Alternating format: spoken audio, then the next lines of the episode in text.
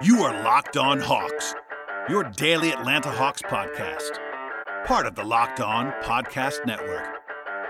Your team every day.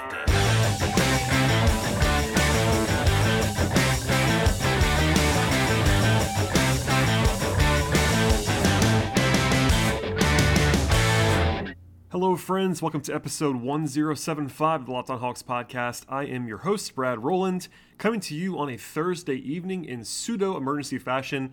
Not exactly earth shattering news, but uh, going into the weekend, no podcast scheduled until next week. It was time to break in to talk about some news that dropped on Thursday. Chris Kirsch with The Athletic reported that the Hawks are going to be signing Timothe Luwawu-Cabarrot to a one year non guaranteed contract. By the way, instead of trying to say his name over and over again, I will now refer to Timothe Luwawu-Cabarrot as TLC. The rest of the podcast, that is a nickname that he often goes by. So there you go on that. We'll go with TLC the rest of the way. But the Hawks not announced this deal just yet at the time of this recording on Thursday night.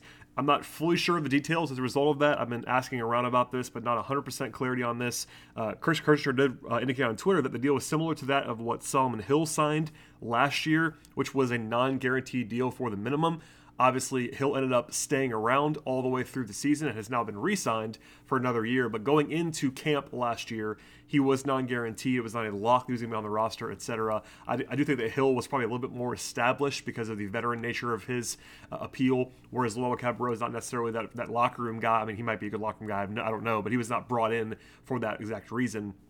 He's a 26 year old uh, swingman for the record. We'll get into what he is on the floor now at the top of the podcast, and we'll come back to the roster stuff later on on the show. So, uh, again, he'll be his age 26 season with the Hawks as he comes in this year. He started his career in Philadelphia. He was a first round pick in 2016, only a couple picks after the Hawks drafted DeAndre Bembry. Um, same draft. Uh, then went to Oklahoma City and Chicago briefly before spending the last two seasons with the Brooklyn Nets.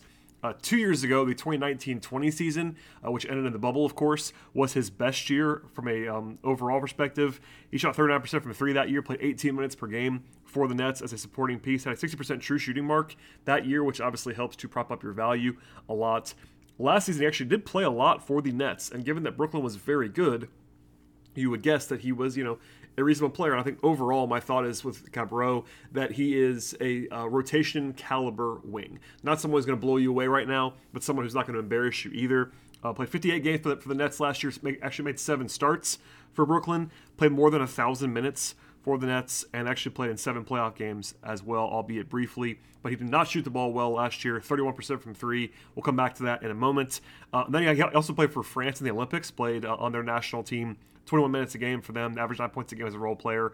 Actually shot well in uh, the Olympics in a small sample size, 38% from three. Um, obviously, that's uh, not a huge data set, but there you go on that. Um, I would say some of the advanced metrics didn't love him last year.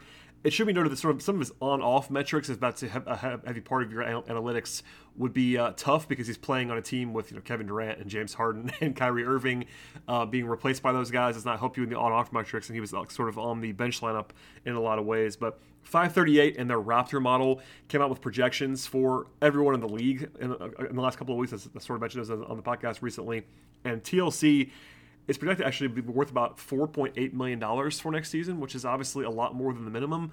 Uh, that's not gospel by any means, but it's a metric that sees him as at least a little bit more than a minimum player. Uh, some of the other stuff, you know, EPM didn't love him last year, had him near the bottom of the league and some stuff. So, you know, some I would say mixed results. Obviously, the shooting two years ago made him look a little bit better than he did last year, with the shooting numbers not being quite as good. He's 6'7 and 220 listed and is a good athlete. Uh, not like a nuclear athlete, but definitely a, a, pretty good athlete on the wing. Has you know small forward size. That's uh, helpful, obviously. I think defensively, his tools are okay. Not a guy that I've always thought was like excellent or anything, and I've been asking around a little bit um, tonight before I started recording this podcast for some thoughts on him. People have seen him more than I have. But obviously, a good athlete that definitely helps. I think he can be at least passable to solid defensively. Uh, the big swing for me and what I can glean both on paper and in talking to people and, and sort of the tape that I've least watched going back for a couple of years on TLC is the three point shooting and whether his shot actually falls or not. So um, for his career, he's a 33% three point shooter. Uh, that's not obviously fantastic. Last year was 30, 31.4% for the Nets. Uh, but he is really heavy into taking threes. In fact, he's taken 57% of his career shots overall from three point range. So, not a huge threat inside the arc. Last year, it was actually a career high 67% of his shots came outside of the arc. Um, the volume is very intriguing, though. I think for me, overall, getting up a lot of threes is a general positive. And last year, he took 11 threes per 100 possessions. That's a ton. He's already about nine point, uh, sorry, about nine per 100 possessions for his career. That's already a pretty high number. So he hunts his shot very aggressively, and that's something that I actually do like about his game. He is much, much more aggressive about launching threes than like Tony Snell was, for instance, last year. Um, some supporting pieces, but obviously Snell was the opposite example of a guy who made a crazy clip of his threes, but just took so few, had low usage. TLC is a little bit more willing to fire away, but less accurate so far in his career. And obviously, there's a big gap between hitting in the low 30s where he was last year um, versus the mid 30s from three or even the high 30s like he was two years ago. If you could sort of capture his shooting from two years ago, he's definitely a rotation player in the league. If it's more like last year, it's a little bit more uneven. So that's kind of the uh, synopsis again, briefly. I will uh, definitely be watching him more. We'll probably talk about him a little bit more on the podcast when the details are finalized. But that's sort of the overall um, structure of that. And I would say, in the aggregate, it's just definitely a totally fine use of a non guaranteed contract on the minimum. It's a no risk move for the Hawks because of the structure. Um, even if you don't love this move for the Hawks, it's a non guarantee. Uh, they could just see him in training camp and then move on if they don't want to keep him around roster wise, this is important to point out. I saw some people angry about this or bothered by it because uh, the Hawks, you know, he sort of quote unquote fills the last roster spot. But it's important to note the Hawks can bring as many as 20 players to training camp.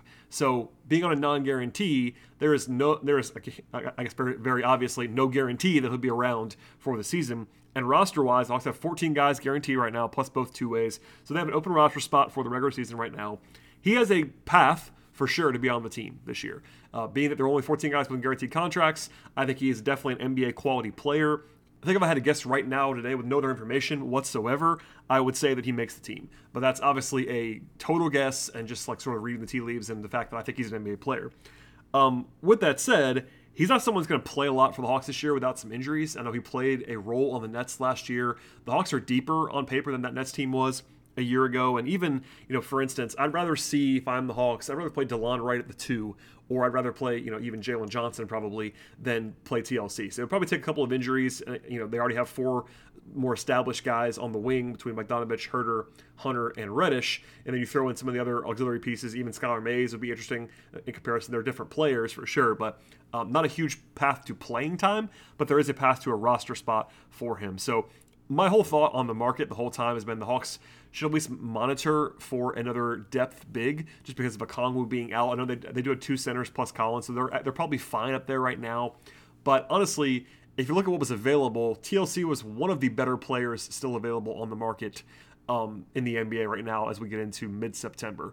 Um, that isn't like a huge statement about his value. I think he, again, is an NBA quality player. So he was out there.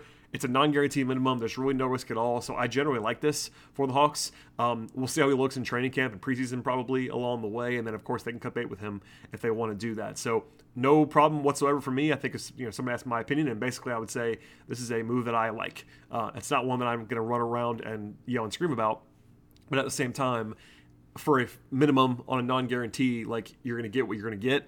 And I think you know, obviously, he's not Paul Millsap. That was the popular rumor for a long time that people, the Hawks fans, wanted to bring Paul back. I totally understand that. Uh, Paul went to went to Brooklyn actually, um, but given the realistic guys who would be available for the minimum or a non-guaranteed minimum, uh, this is probably as good as you're going to do reasonably with the player that the Hawks are getting in TLC. So.